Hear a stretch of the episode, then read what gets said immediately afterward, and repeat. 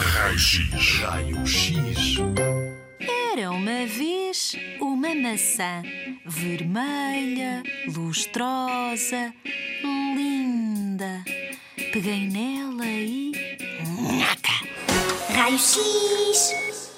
Levas uma maçã à boca, a primeira coisa que fazes é dar uma dentada. Dás uma dentada na maçã. Os teus dentes vão cortando a maçã aos pedaços, vão rasgando a maçã, vão moendo a maçã.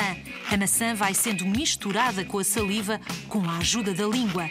Transforma-se no bolo alimentar. Mas não se parece nada com um bolo, mais parece assim uma papa de bebê. Depois, escorrega pelo esófago um tubo que temos na garganta, ao lado das vias respiratórias. Está tão ao lado, tão ao lado, tão coladinho, tão coladinho, que é por isso que não dá bom resultado estar a comer e a falar ao mesmo tempo. Muitas vezes a comida entra no tubo errado e. Engasgamos-nos. Somos obrigados a tossir e a manter a calma ao mesmo tempo, para conseguirmos expulsar o pedaço de comida que entrou onde não devia. Do esófago, a comida continua o seu caminho até ao estômago. Quando chega ao estômago, vai apanhar com outro suco, um primo da saliva. E é um primo da saliva porque também vai ajudar a transformar aquela papa. É o suco gástrico. E a papa fica líquida, transforma-se em quimo.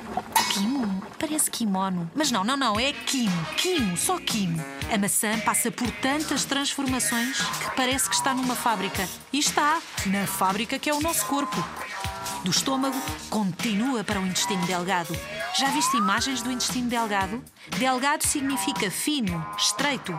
É assim um tubo muito comprido, todo enrolado, enrolado, enrolado, enrolado dentro da nossa barriga. Quando a papa maçã ou o quimo passa pelo intestino delgado, o nosso corpo, que é muito, muito inteligente, vai retirar os nutrientes que são úteis e passa-os para o sangue. O que não interessa, segue viagem. Próximo!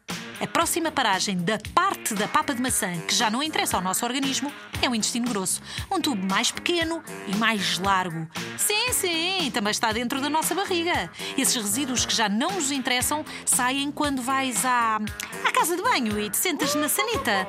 Já sabes o que é que sai, não é?